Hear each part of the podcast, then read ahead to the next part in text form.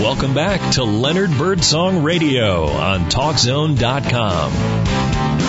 Yes, this is Leonard Birdsong back with you on LeonardBirdsongRadio.com.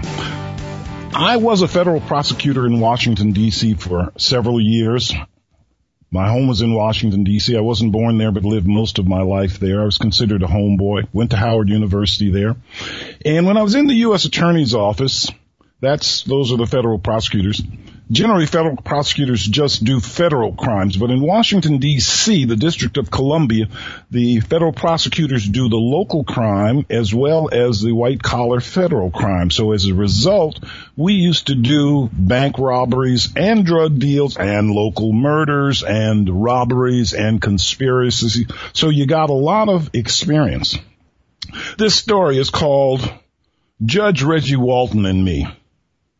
My first year in the U.S. Attorney's Office, I showed real promise. I had been in a law firm where I did civil work before I joined the, the U.S. Attorney's Office in Washington, D.C. as a federal prosecutor. So some people took me under their wing. Reggie Walton was a star in the U.S. Attorney's Office during my first year. He had been there several years. And uh, in my first year, he let me sit second chair with him in a murder trial so I could learn and see how it's done the right way. He didn't let me talk. He didn't let me ask questions. He made me carry the bags to court, which is a time honored tradition. And I sat there second chair handing him documents when he needed them and things like that. That's what second chairs do. At any rate, it was a great experience in my first year to see my first murder prosecution as well as to be there sitting in the well of the court. Well, years later, Reggie Walton left the attorney's, U.S. Attorney's Office and he became a D.C. Superior Court judge. That's a local judge in the local court. And then he went on to be a drug, uh, deputy drug czar and uh, then later was appointed to the federal court and he still sits on the federal bench in Washington D.C. right now.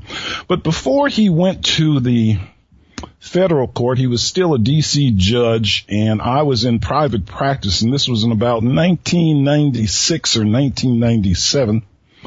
Uh, I started teaching in 1998. Reggie Walton called me up and said, Birdsong, I want to appoint a case to you and I want you to handle this. It's going to be an insanity case. I know you've done insanity trials as a prosecutor you know a lot about it. So I want you to get the file. I have it here. Come on over. My secretary will give it to you.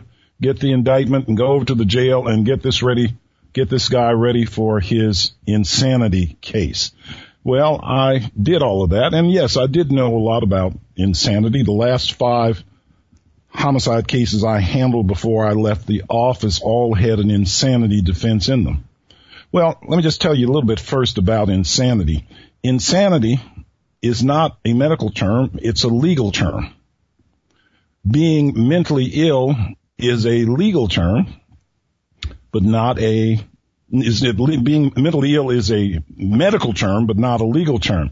But here's what confuses students. You can't be insane without being mentally ill, but you can be mentally ill and not insane. So the point is, it's, it's a really crazy thing. I went down to the jail I won't tell you the client's name. He was a twin. There were two of them, but this one was in jail. He was in jail on a murder charge and uh, he wouldn't talk to me. Usually when you go down to the DC jail, you take the indictment down there, you read it to the client and then you tell them this is what the government says. What do you say that happened? Well, I couldn't get his attention. As a matter of fact, he was a pretty good artist. He sat there with a sketch pad and a pencil and he was drawing pictures of handguns while I'm trying to get through to him. I spent about 45 minutes. I knew I wasn't getting through. So I said, I'll be back next week to talk to you. So I went back to my office. About a week later, before I got back to the jail, he called and said, don't come back here. I don't want you as my lawyer. Well, I couldn't take that. So, uh, you know, Judge Walton had appointed me to this case. It was my obligation to go back to the jail. So later that week, I went back to the jail later that week and tried to talk with him again. I had the indictment, wanted to talk about the case, told him what the government was telling or saying that allegedly he had done. He was still drawing handguns. Couldn't get through to him. Stayed with him an hour. Went back to the office. Next week he wrote me a letter. The letter said, Birdsong, don't come back here. If you come back here, I'm going to kill you. Now I still had my youngest child was in eighth grade at that time and that was sort of shocking. I called up the prosecutor and said, uh, Hey, we need to meet with the judge. I want to get out of this case.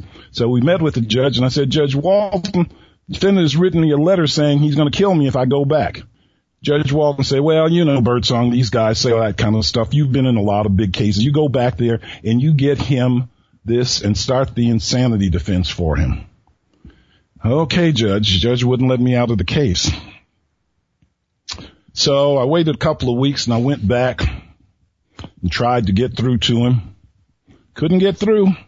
He didn't want to talk to me. Got back to my office a few days later. Another letter from the DC jail saying, do not come back here, Birdsong, or I'll kill you. Again, I called up the prosecutor, said we need to get before the judge. I want to get out of this case. We got to the hearing before Judge Reggie Walton, and I said, Your Honor, please, you've got to let me out of this case. I still have kids in school and this guy says he's going to kill me. He said, Birdsong, approach the bench. So I approached the bench and he didn't want the whole courtroom to hear this. Prosecutor was there too. He said, Birdsong, I'm going to let you out of this case. You know why? I know he wrote you a letter saying he'd kill you if you came back. But I'm letting you out of this case because he also wrote a letter to me that said if you send Birdsong back again, he's going to kill me. So you're out of this case. So, I mean, it was the craziest thing, but you don't usually get that with clients, but this fellow was really off his rocker. As it turns out, my knowledge, he never went to trial because he could never, they could never find if he was competent to go to trial. But those kinds of things happen when you work in criminal law. Let me now turn to some more tidbit stories that came in that my research assistant sent me over the fax machine. I've got a couple of um, sad stories here. The headline on this one, Oldest in U.S. dies at 114. A New Jersey woman who was the oldest American has died at age 114. Adele Dunlap died Sunday in this month in uh, in a hospital near Flemington, which is in New York State, according to the Martin Funeral Home. Nope, New Jersey. I'm sorry, it's New Jersey. She became the country's oldest person in July 2016 following the death of a 113 year old Goldie Michelson of Worcester, Massachusetts. Now the oldest person is the 113 year old Delphine Gibson of Huntingdon County, Pennsylvania. Dunlap's son Earl had no explanation for her longevity. She never went out jogging or anything like that, he said, noting that she smoked until her husband had a heart attack. I think she ate anything she wanted. All right, so that's so sad. The oldest woman dies. Now, some of you, and here's about a, about another death. I'm not reading the obituaries here. I'm just telling you some tidbit news that came in. Remember the comic Professor Irwin Corey? He was in the movie Car Wash and a lot of other movies. Comedian, well, the headline reads, Curtains for Comic Corey.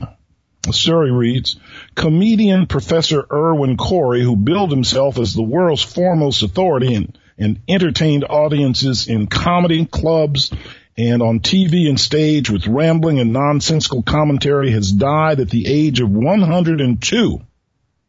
Corey died at his Manhattan townhouse in uh, this month.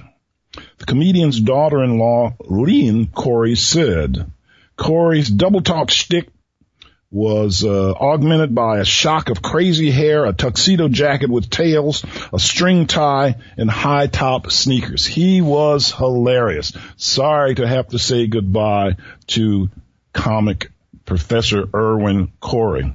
I loved him in the movie Car Wash. Maybe some of you saw that.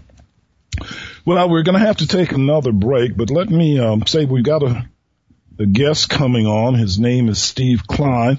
But let's let's read one more of these tidbit stories that the research assistants sent me. The headline: Drugs in toys arrests. The story.